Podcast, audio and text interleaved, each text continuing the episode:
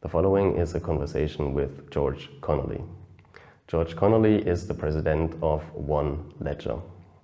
One Ledger is a blockchain as a service options supplier founded by Fortune 500 executives and Forbes executive members, positioning itself as a shortcut for blockchain development and aims for easy and broad blockchain adoption.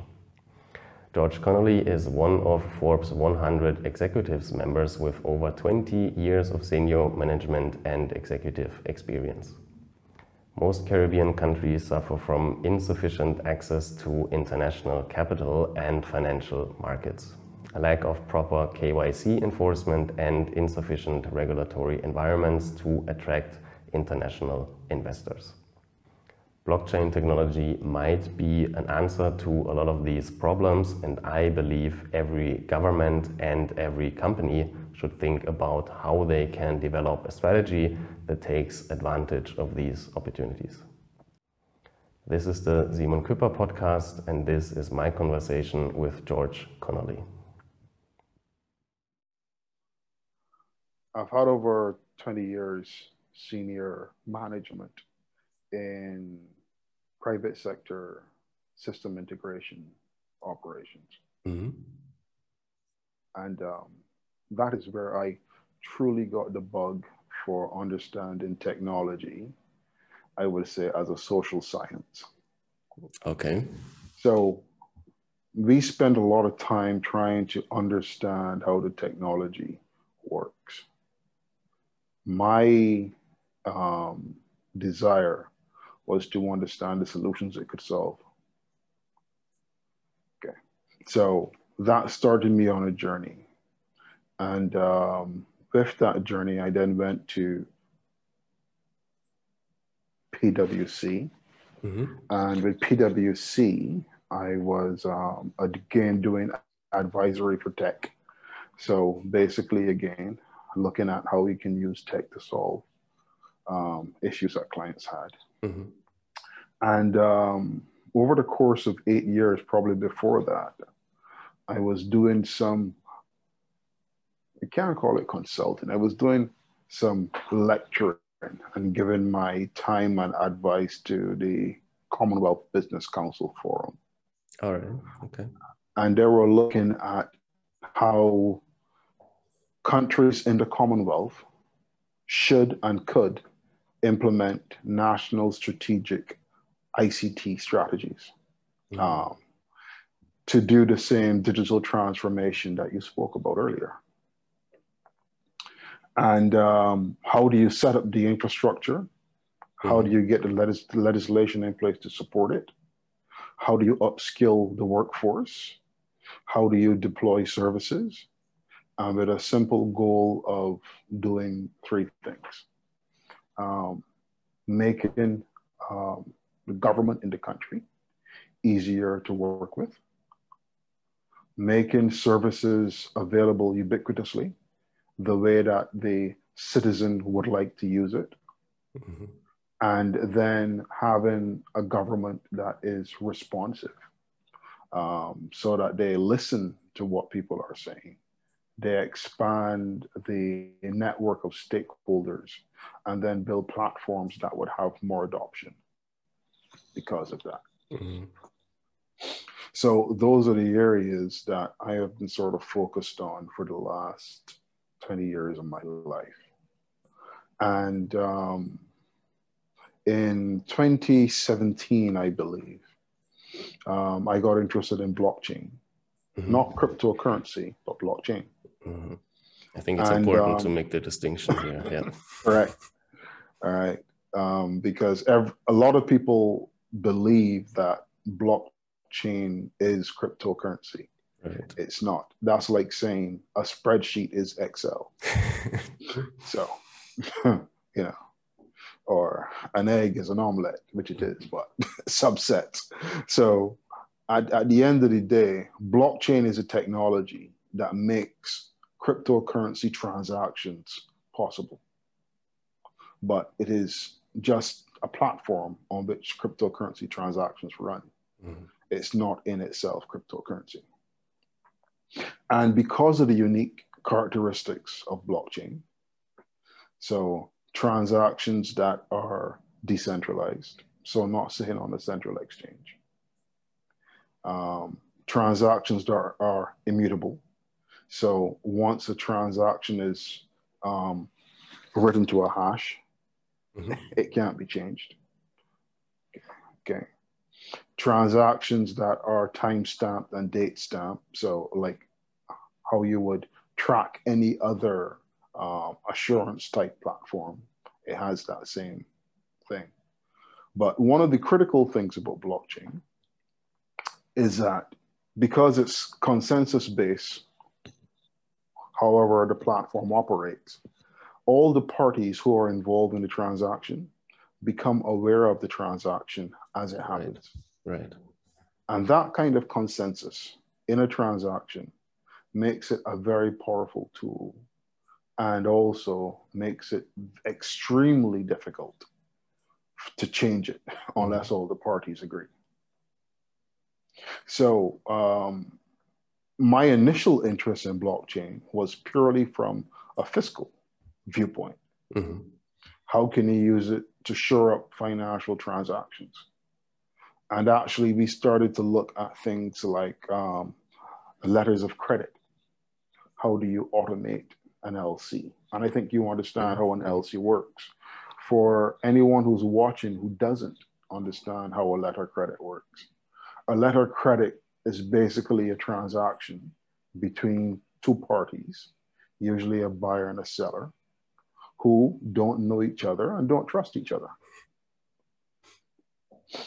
Because they don't know each other and don't trust each other, they don't want that to destroy the relationship. So they use a bank as an intermediary to, um, to manage their commercial relationship. In managing that commercial relationship, each one puts up, the buyer puts up their cash so that the seller is knows that he's serious. And then the seller is bound by the terms of the agreement before he is able to access that cash. And the bank controls the instructions based on the agreement between the two parties.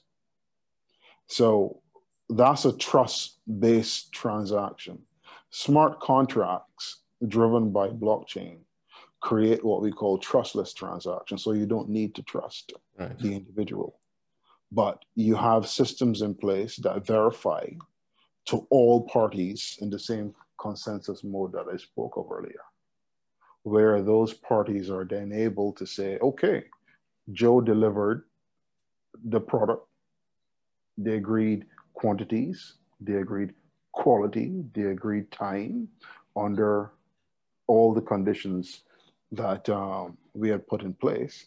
So we will release part A of the payment or part B or the entire payment, etc., mm-hmm. based on this. Right. And the fees associated with the LC go away. The speed at which the transaction is done um, increases dramatically. And the buyer and the seller develop trust through consensus and a system that is that doesn't allow them to fool around with mm-hmm. the transaction. So if you don't deliver, you don't get paid. If the standard isn't um, set, you don't get paid, and it's all algorithm based. So um, simple. So that yeah. was my first foray into blockchain, looking at a possible solution to mm-hmm. automate mm-hmm. letters of credit. So a real world application for that technology. Exactly. Yeah. And then um, I worked with a business process outsource firm out of Australia called Influx after I left mm-hmm. PwC. And then an opportunity came along through um, a headhunter to work with the firm I'm with now, One Ledger, who is a, um, a business as a service blockchain solutions provider who both have a active cryptocurrency and is using blockchain platforms to build enterprise solutions like the same letter of credit and other applications that uh, we think have real world practical value. Mm-hmm. Right. So, one of the things that came up early last year obviously was the coronavirus pandemic. And we sort of imagined what could we possibly use to mesh technology and healthcare in order to reduce the risk associated with um, contagion and allowing people to basically know their status because that's the biggest challenge. Um, yeah. If you don't know your status and you circulate, you spread, etc. So how do you know your status? So that's when we came up with the idea of a health evidence digital passport. Mm-hmm. And, um, and we've created that. We've gone through iterations of that now. And now we have a, um, an application that's world class, we believe. And we're actively selling that application, or rather, we're actually shopping that application to several entities across the world. And there's huge debate about it, etc. but um, we think that knowing your status mm-hmm. and being able to share that information safely and in a manner that protects all the stakeholders involved, um, we think is the best way to keep society safe and still avoid the, um, I call it the mental health issues mm-hmm. associated with isolation and Zoom meetings that we're going through now. Right. Yeah. So, um, what I'm particularly interested in, or what I'm particularly interested in is like you, I have I sense that you particularly look okay, how can you actually implement that technology besides uh, maybe academic uh, interest in it? Um, how would you explain, or what is the how can how do we explain to someone that is not tech savvy what is the big difference or the big change um, with a blockchain because I think that's something people often struggle with. I like to explain it in the way that I say everything on the internet or everything digital is always a copy. When I send you an email, I don't really send you an email, I send you a copy of the file that I wrote on my computer. We think sure. back um, beginning of the 2000s when the file sharing started with mp3 files and the music industry basically collapsed because everybody now could copy easily the, the music um, files nobody was thinking it was stealing because the other person still has it the artist or whatever so that was a concept that a lot of people don't really couldn't wrap their head around it when the music industry said, "Oh, you're stealing from us," and they say, "No, I don't steal it. You still no, have it." right, exactly. so um, I think from my understanding, and I'm not uh, not that tech savvy, that's basically the best explanation. Now I I can understand it uh, for myself that I say everything is a copy, and when we have a blockchain, everything every transaction is basically protocoled in that blockchain. Every transaction, every change um, on that file that is publicly, as you said, um, in a in a network, and everybody can check it um, all the time. And I think that's um, why you said it's, um, or one potential use case could be a digital health passport or vaccine passport or something um, like that. And where do you, besides from the digital health um, passport, for example, where else do you see um, yeah, use cases, especially maybe in the Caribbean, where you see there are bottlenecks, there are problems um, in that area, and where specifically blockchain technology can be a solution to to solve these problems. Okay, I mean, if you want to circle back to the comment you made about um, the music industry, mm-hmm. I mean, that is a huge one. Um, for instance, if blockchain technology were available when the digital transformation started in the music industry, where we moved to MP3s and MP4s, etc. Yeah, right. Um, singer, songwriters, producers, etc., would have been able to create a digital asset for every item that they put on the internet. Yeah. NFT, that it's the technology exactly. that we have today. Exactly. Yeah. So a lot of people don't understand what an NFT is. All right. So, I mean, non fungible token. I mean, what's that? But basically, but basically, what it is, it is now we have the ability to actually serialize digital assets in a manner that I can say I'm going to make a million copies of my song. I'm going to serialize the copies. And then only if you have the key that unlocks the code on the other end are you able to see the copy. Yeah. Um, so that essentially is how you would protect and redefine the music industry in this digital age. Um, actually being able to serialize it. Uh, so, and then lock each one so that only the owner, and when we say only the owner, we mean only the owner, mm-hmm. will be able to access the data. And then there'd also be a ledger that shows who actually made the purchase. And obviously, one owner can sell to another, to someone else. So if I decide after X amount of time that I want to sell the copy that I bought, we now have the flexibility where I can sell my used digital asset to someone else and I can mm-hmm. determine what that price would be. But then I no longer have access to it. So I can't share it the way that we share now into a huge dump. The um, that's one use case that jumps out immediately. Right. Um, I mean, there are several others. One of the things that we looked at, education is an area where, for obvious reasons, individuals perpetrate fraud to beef up their credentials because, as you know, um, graduate certificates, etc. It's only a passport to get you in the door. If you right. don't have the credentials, you can't get in the door. Once you get in the door, you have to prove yourself. But in order to get that initial interview, you need to be able to get through the door. Right. So yeah. educational fraud is something that we've seen um, a lot of throughout the world.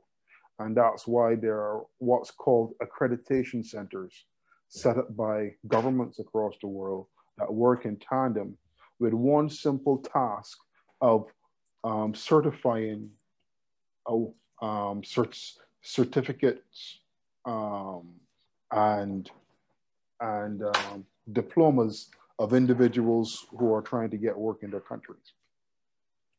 Now, a simple way to do that is also with an NFT, with a mm-hmm. digital asset.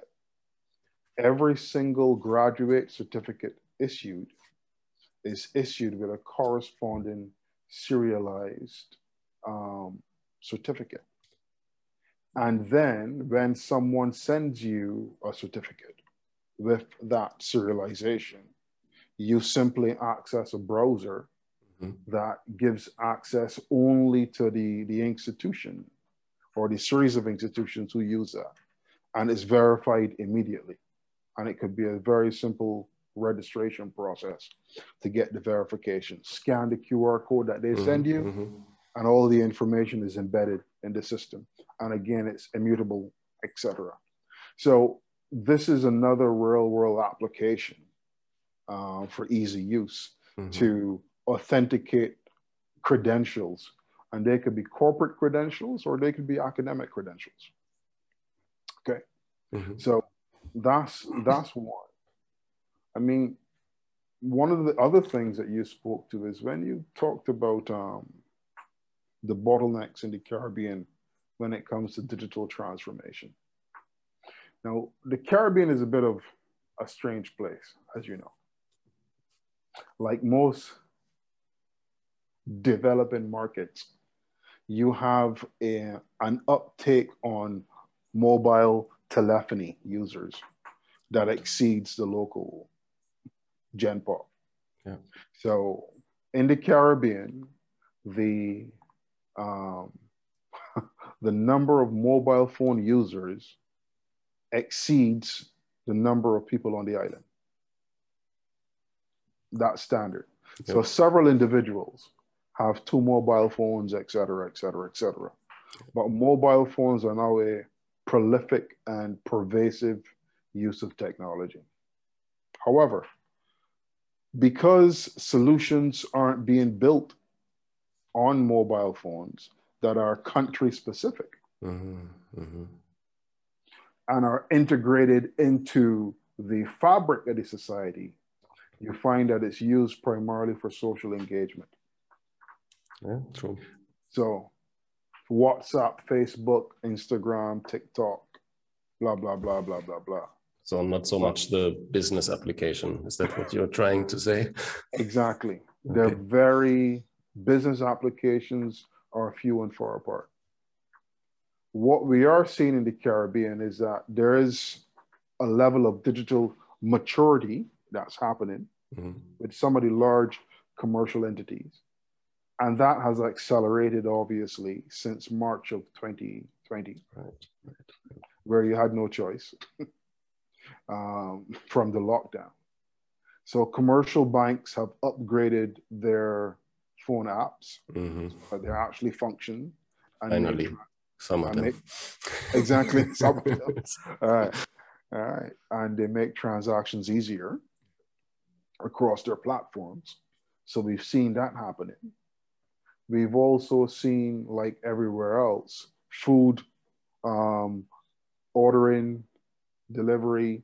So some of the brick traditional brick stores have now put their services online where you can either have it picked up, have it delivered for a fee through um, a delivery service, etc.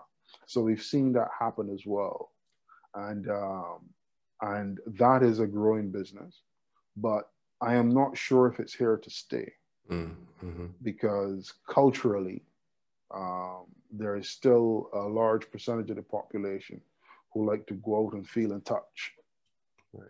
everything that they're acquiring, as long as it's not from Amazon. That's a big market. Yeah. well. yeah. Um, so there is a level of digital of digital maturity, but it is in its infancy in terms of using it um, in a manner that can significantly benefit the society. And um, PwC actually did a survey and um, they looked at the ambitions of mm-hmm. Caribbean mm-hmm. firms in terms of digitization. And then they looked at where the rubber actually hits the road. And the actual and the implementation. Yeah. it's not here. The delta is yeah. you know yeah so there's a huge factor i mean and and one of the critical things is upskilling staff okay the other thing is stakeholder engagement you put mm-hmm. systems mm-hmm. up there right. that you haven't had wide um, consultation on and you get no uptake or you put systems out there that may be too complex for the markets that you're going after. Mm. Or you put systems out there and there's no legislation in place to support its use. So we've had those situations. So there has to be three concurrent movements in order to get this right 1st mm-hmm. First thing is that you need stakeholder engagement where people understand what it is that you're trying to achieve and then the steps that you're going to take to achieve those steps. And I don't know, this takes you back to the ICT strategy days. and, um, and that needs to happen before you launch systems. And I'm not seeing that. Mm-hmm. The other thing is the applications need to be fit for purpose. So that means that it's not as easy to find customizable apps off the shelf that you can then develop for your own uses. Sometimes you can find it, sometimes you can't. Mm-hmm. But there has to be a degree of academic involvement and um, and professional involvement in the development of the applications, or, or rather the modularization of the applications that they are fit for purpose based on the rules, regulations, the laws, the legislations mm-hmm, that mm-hmm. guide the territory. And then there is the uptake from both the users and those who we call the workers. Um, so we have a lack of skilled workers in that space. Mm-hmm. We have a, a, lack of talent in the area to build up the digital platforms. And I find that there isn't enough engagement in order to get the uptake that you need and build applications that your citizens will actually use. So I think those are some of the more significant challenges.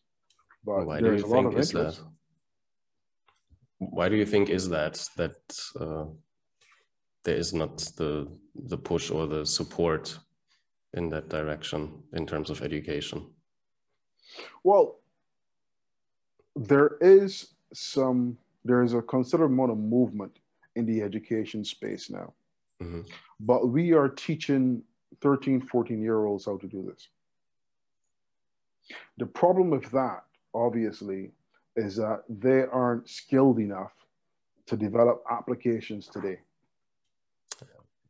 so we should have started when we initially um, attempted to get into this, which was um, 2000, 20 years ago. Mm-hmm the project was derailed at the time. And since it was derailed, um, we are now getting back on track in the Caribbean. I think Jamaica and Trinidad have made some progress, but they're still not pushing applications out fast enough um, that can impact the entire Caribbean or aggressive enough that they can impact the entire Caribbean. And then Caribbean, as you know, is made up of four languages. Okay. French, Spanish, English, Dutch. And then there's a subset of that called Papiamento, which is a mixture of Dutch and English. Okay. So I think that one of the things that we haven't done effectively as well is to make sure that we translate all of the apps so that they fit across all the territories mm-hmm. who would who would potentially use it. Mm-hmm. So that's another area that I would put some attention. Okay. So before we talk um, a little bit about your company and how um, how you approach or um, yeah the the field your company is is active in. Um, I want to talk for a second about the the fiscal field or do you see the chance that blockchain um, can be a possible solution for the Caribbean as a fiscal area, meaning that the flow of money, of payments, um, yeah, is, is more open, is easier, that everybody um, has access, maybe, as you said, through their mobile phone, through a bank account, to the um, international markets, um, that, um, yeah, people are able to buy securities on stock exchanges or, uh, yeah, are able to participate, for example, to buy a Apple stock, uh, even if they live in Jamaica or Barbados or wherever. Um, do you see practical chance and use case for blockchain or do you say that's too complicated too much regulations uh, whatever. I mean when we look at um, europe with the euro i think that took 30 or 40 years to get a standardized um, uh, currency. So what is your take on that? Am i too optimistic um, too pessimistic? What, what do you yeah what are your chances on or how do you see the chances of blockchain technology um, can help in that area? Now, this is a this is a topic that you have to take in slices. yeah, yeah, true. Probably don't have the time for it right now, but maybe we can touch it really firmly. It's okay, but I mean, it's a topic that you need to take in slices, and it is something that we struggle with. Um, so, a few things in terms of using blockchain for currency, so let's speak about fiat currency first. So right. let's deal with that section. Mm-hmm. Um, there's a block of seven countries called the OECS, Organization of Eastern Caribbean States, and they're called the Eastern Caribbean States. These countries have done what the Caribbean tried to do in the early 1970s.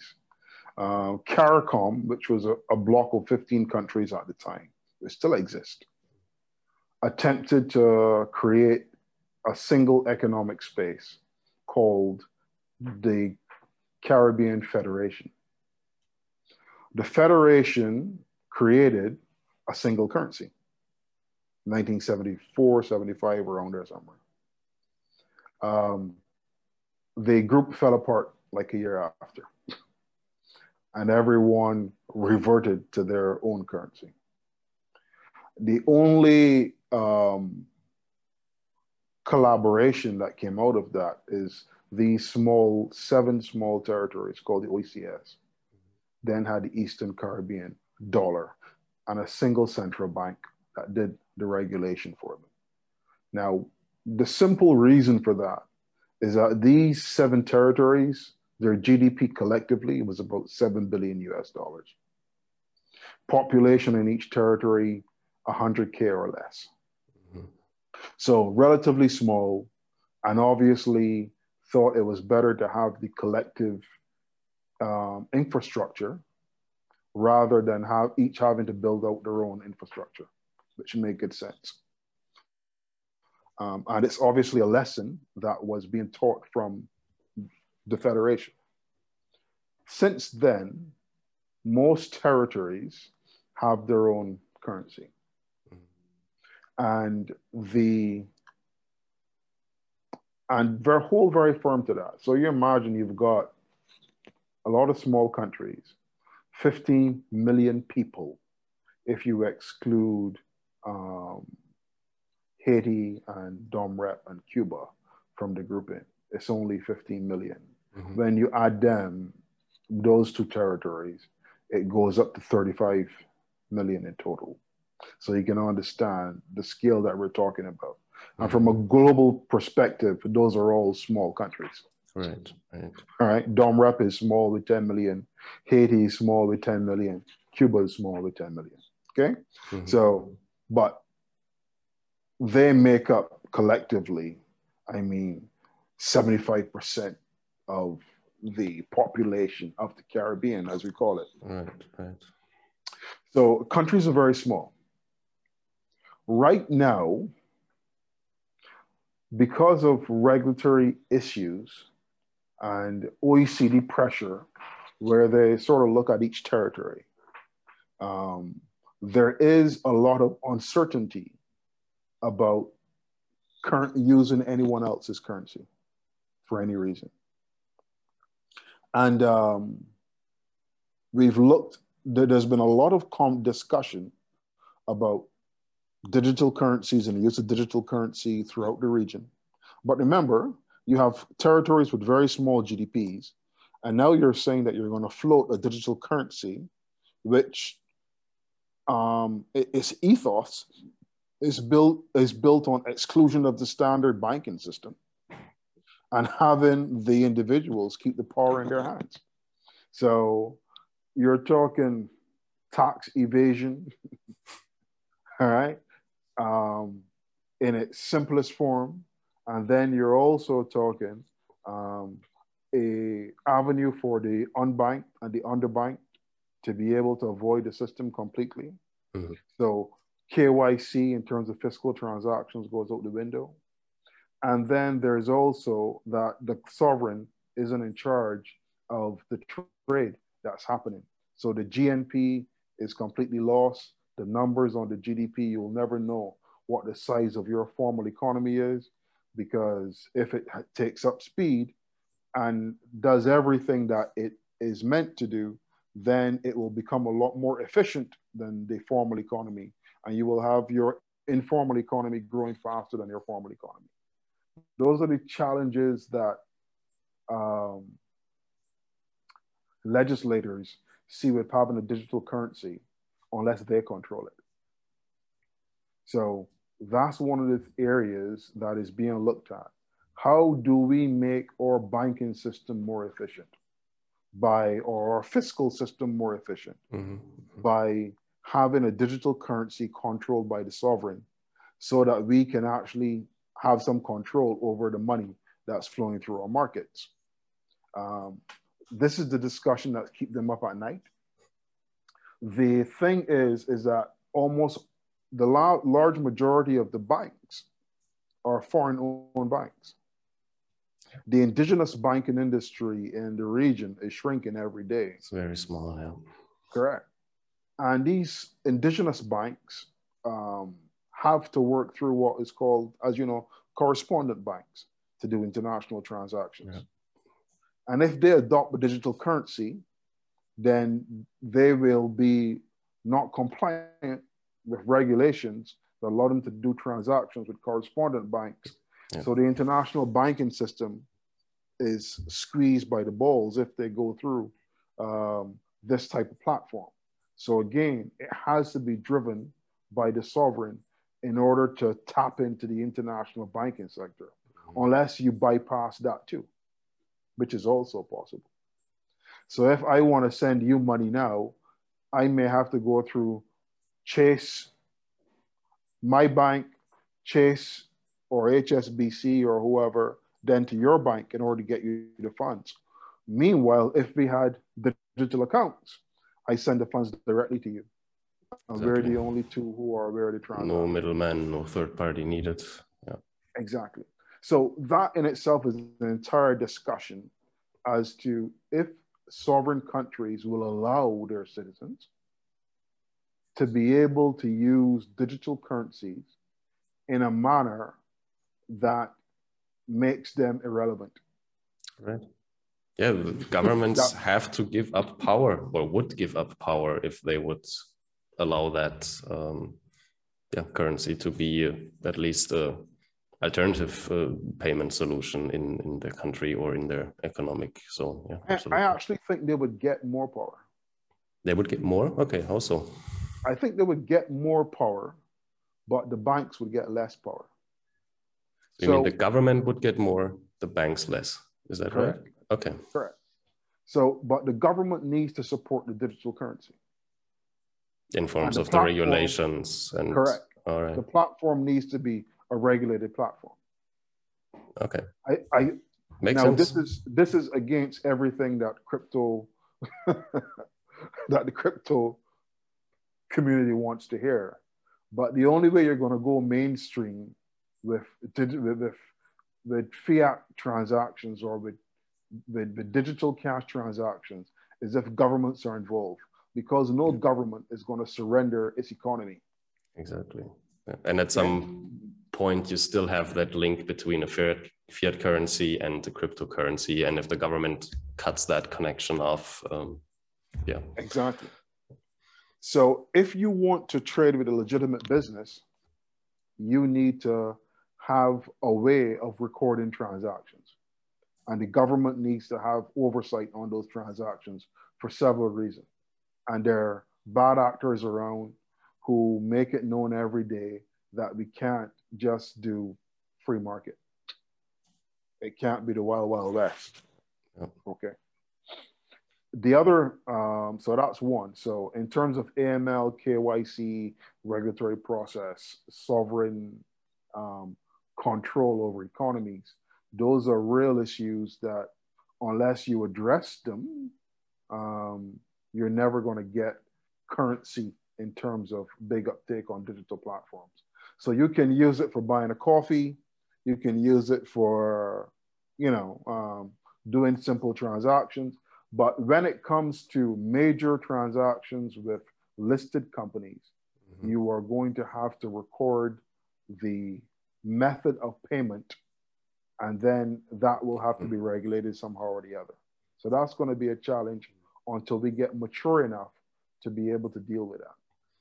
But wouldn't that be, or isn't that by nature built into the blockchain that you have a ledger of or a registry or however you want to call it of all transaction it would be kind of pseudo transparent anonym where or who would yeah, or how the transaction went. So wouldn't that be possible um, from the technology side? It is, right?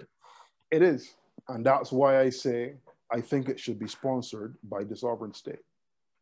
But the banks are the ones who will suffer because I don't need a bank account per se anymore. Mm-hmm. I can just store my cash in a digital wallet, and yeah. then I can do my transactions with any entity, etc. Some people like the comfort of having their cash stored in a bank because the bank then takes responsibility for the money. But this is a digital bank, basically. Yeah. The wallet that you have is handled by the exchange, and the exchange can be controlled by the government. And it gives them an opportunity.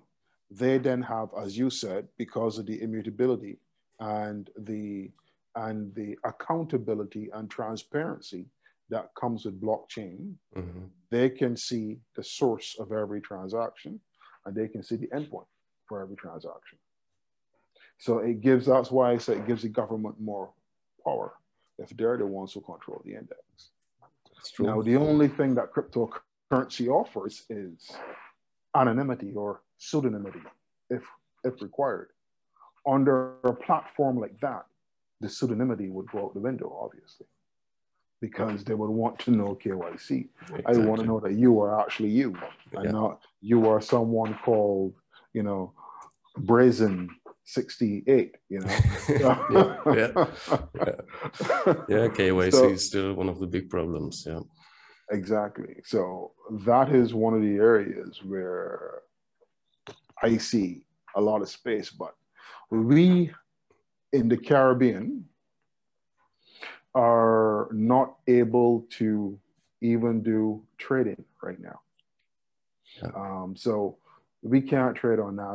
The other thing, look, we, we've got stock exchanges in Jamaica, as you know. Right. Some days the stock exchange has a thousand trades worth hundred thousand dollars. Um, in Barbados, there are some days where there's no trading on the exchange in Trinidad, there's there are some days where there are four or five um, firms involved in trades for very small amounts of money. Collectively, in almost every country in the region, national savings are usually 2x the GDP. Okay? 2x the GDP. Mm-hmm. Um, the other thing is that government pensions have become a part of um, constructs that we have in the region as well. So we have a situation where savings double GDP, just sitting in banks and credit unions, etc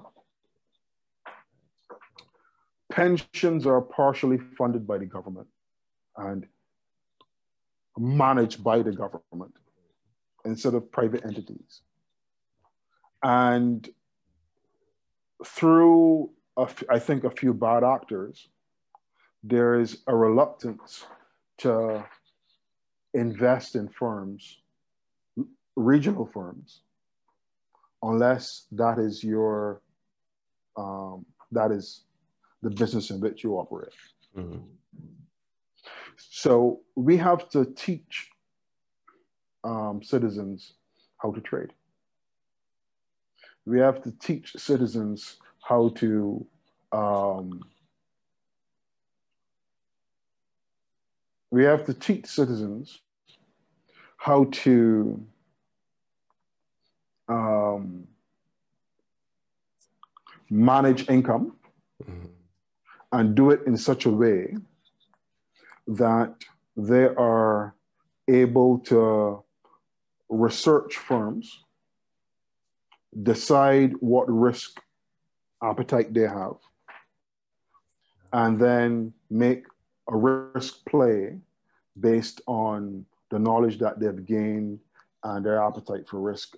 Or we need to start a whole community of, of um, investment firms who can educate consumers as to how to do this. Mm-hmm. And I mm-hmm. think this is something that we should start from secondary school. Yeah, I'm absolutely with you here because I think, well, on the one hand, that it needs to be taught early on in school because I think financial literacy, financial education um, is one of the most important things. At the end of the day, um, you go to school to get a job and to make money, to earn money, and to yeah, therefore live um, or pay your bills from that. Um, right. But I want to touch really quick on the fact that you mentioned that it's yeah basically impossible for someone that lives in the Caribbean right now to um, yeah get access to stock exchanges or foreign stock exchanges and um, yeah invest money there, buy companies there, um, etc. And I think um, that that kind of becomes a big risk because you basically produce a closed system where you produce a big Ponzi scheme where everybody buys the shares from uh, some everybody else and everybody thinks on paper I'm rich, but you're just driving the, the price up. Um, is that my too narrow um, focus or too narrow or pessimistic point of view um, because I think, um, as you said, it is super important that we open that, that everybody gets access to the international stock market, fiscal market, however you want to call it, um, to avoid that and to enable the people and the economy in the Caribbean as a whole to participate um, on the global economy. I, I, I, I'm in total agreement with um, with, with, with what you're saying.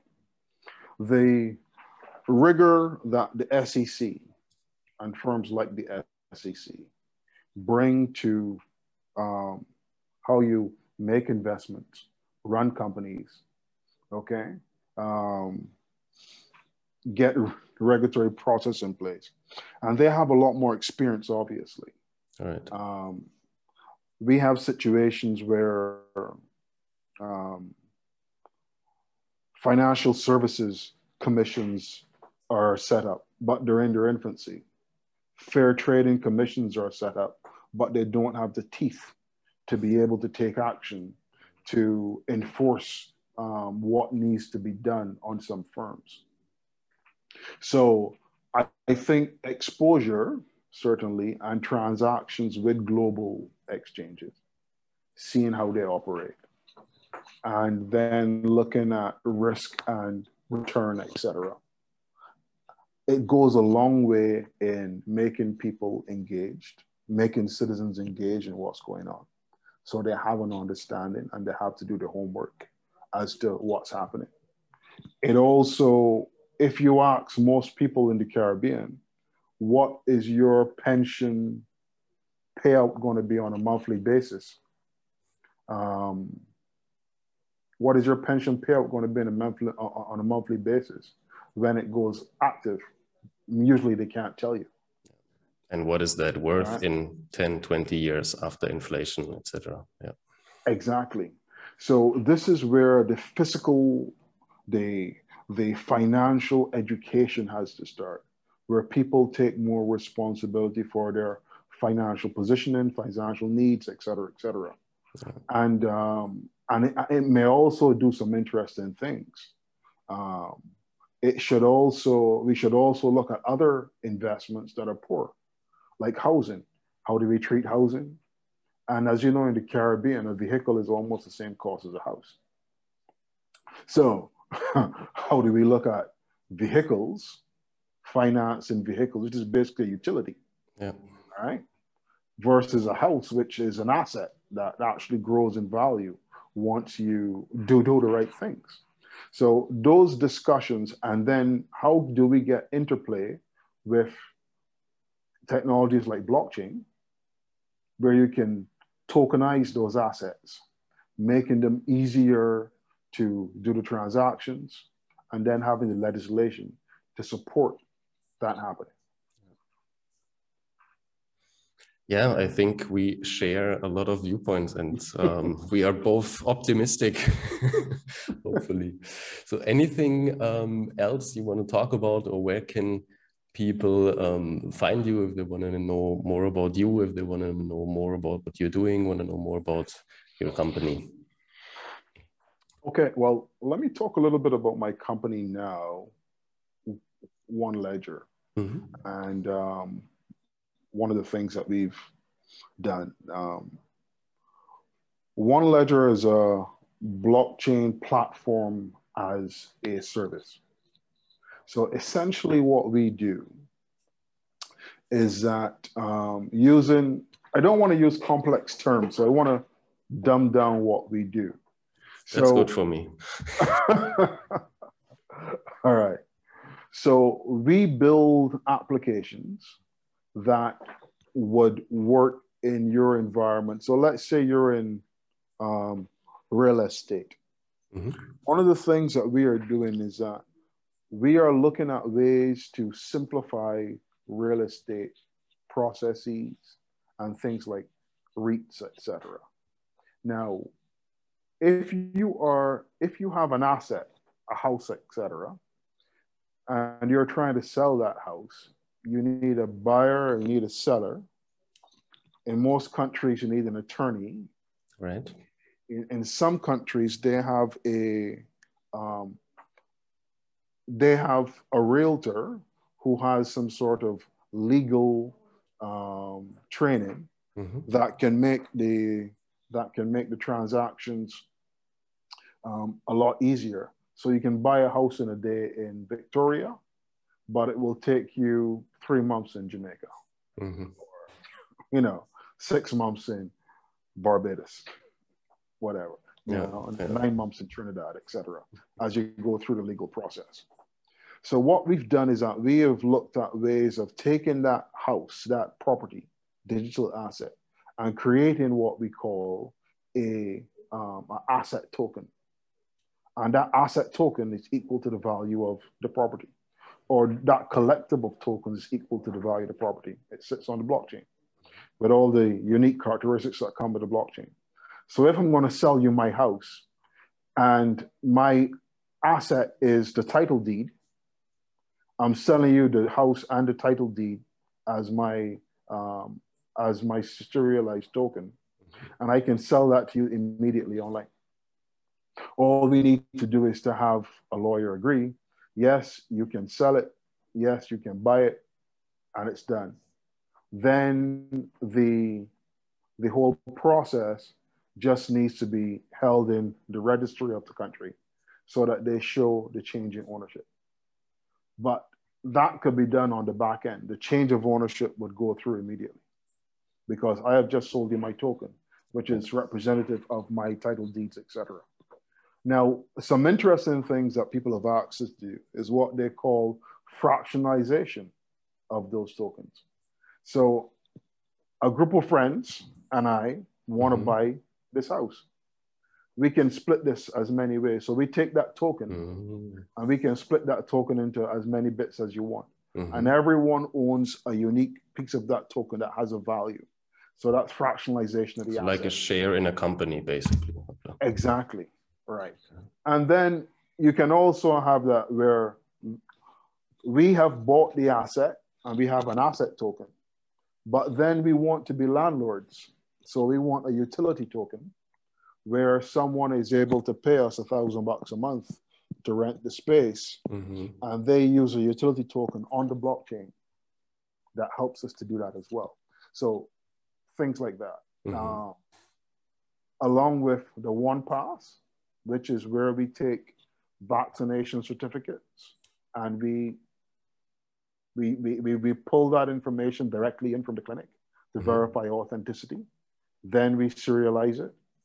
Then we also do serialization of the um, the actual vial where the vaccine comes from, the batch number, the shipping number, the manufacturer, the date, the time, the clinician, etc. Mm-hmm. All that information is held on the hash. In addition to that, we also do tests. So every test that's carried out, we also hold in what we call a master patient index. Mm-hmm. And that master patient index is then queried by a verifier wants to know have you had a test and what was the result. Then only that information is shared with the verifier. Are you vaccinated? Yes. Have you had both jabs or is it a single jab vaccine? Only that is shared with the verifier. So we um, have a unique identifier for the individual, and then we have the verifier. And we are rolling out applications every day, like the letter credit application that I told you about, where particularly when it comes to fiscal transactions, we make it a lot easier. Now, working at PwC mm-hmm. before, we had clients who were what we call perpetual audit. So the audit team actually had an office on site where they sat for 12 months and one audit rolled into the next. Exactly. So yeah. by the time they finished the external audit and did the reporting, nice retainer. Mm-hmm.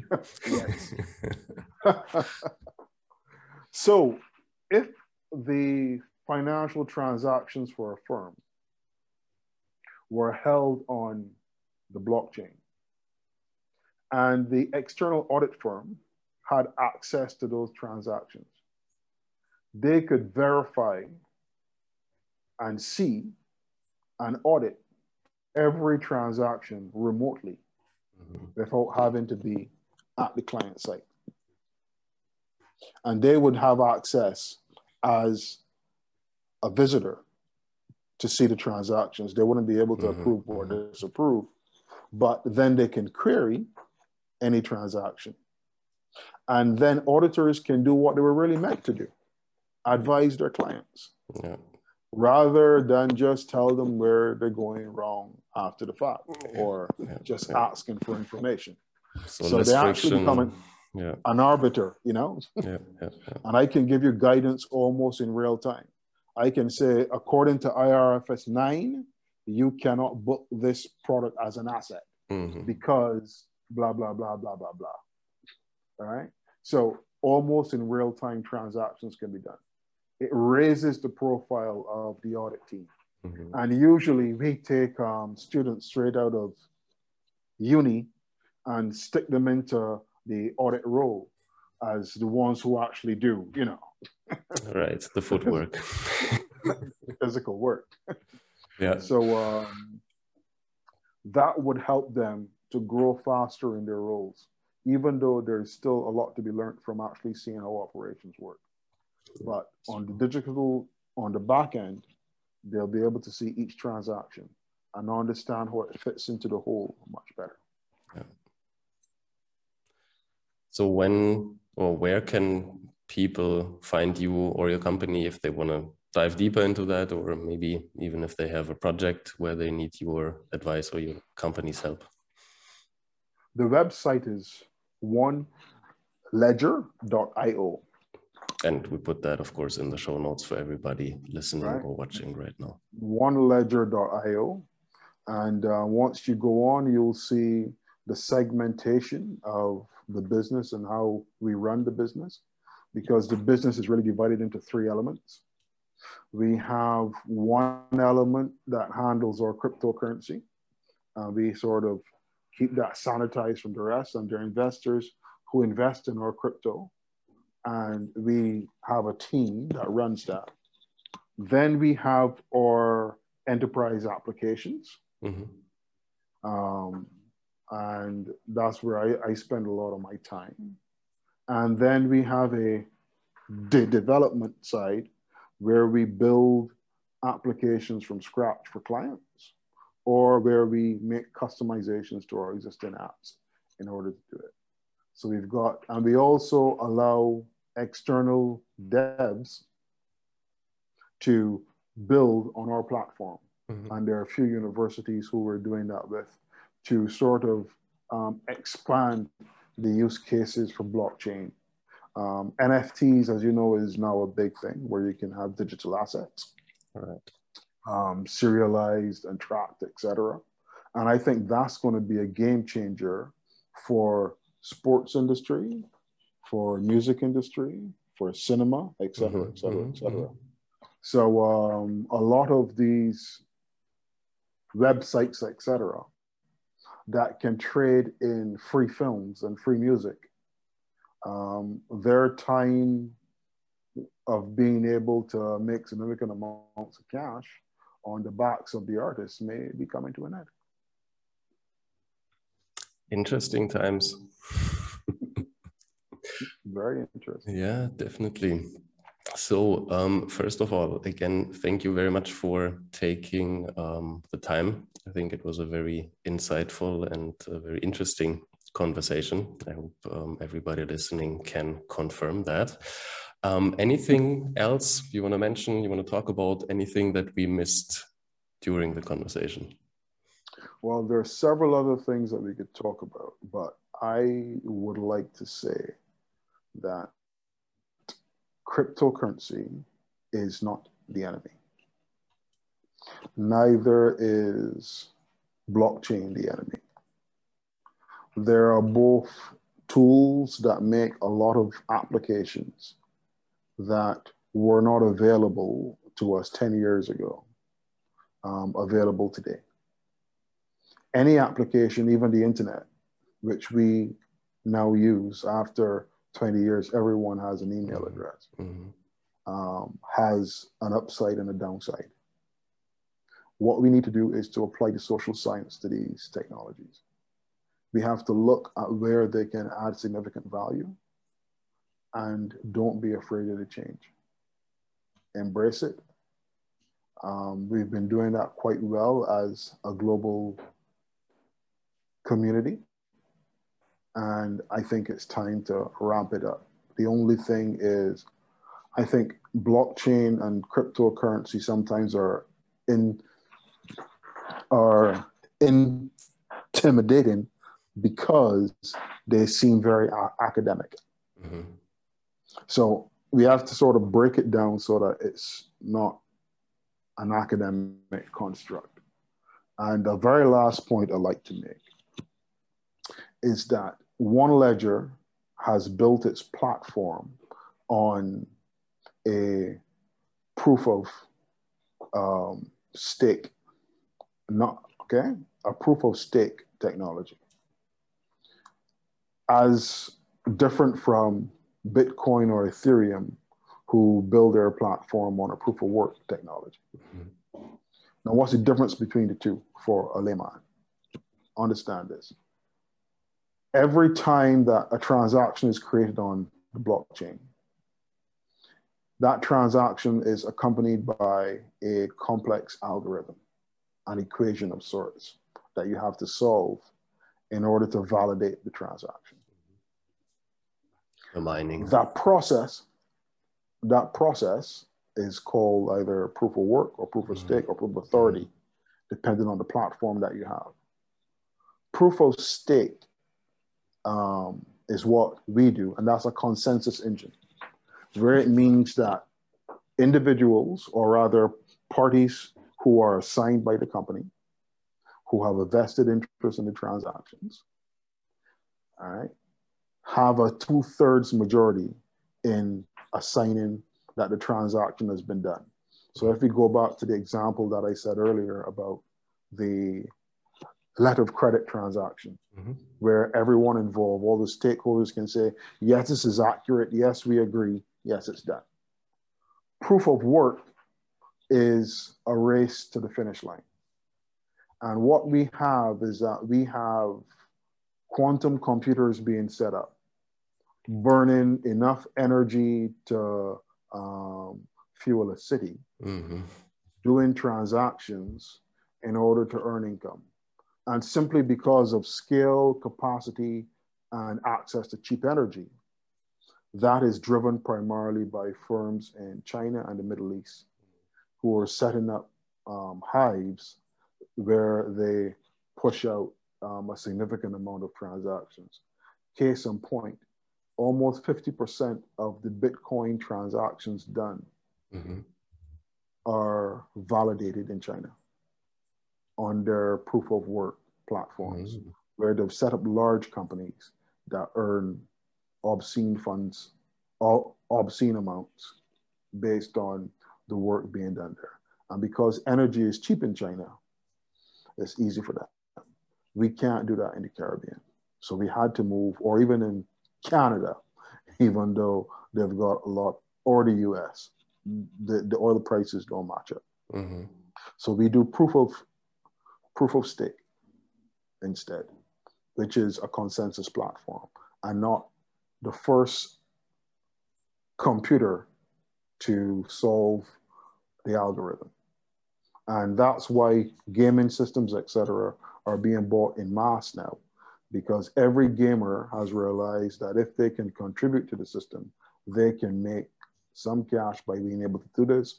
So all the high-end systems are being bought up and mm-hmm. energy is spiking at a time when it shouldn't be. And it's something that we're concerned about. And we'd like to see a lot more platforms pivot to proof of stake rather than proof of work because um, it makes the whole process, I think, a lot more transparent. Mm-hmm. And remember, in a proof of work environment, 51% um, of the work being done can make changes to the hash. So if ever these entities that are set up are able to um, to do more and more of the work, eventually they'll be able to control the platform. And that's not something that you want. Thank you for listening to this conversation with George Connolly. I appreciate it and hope to see you next time.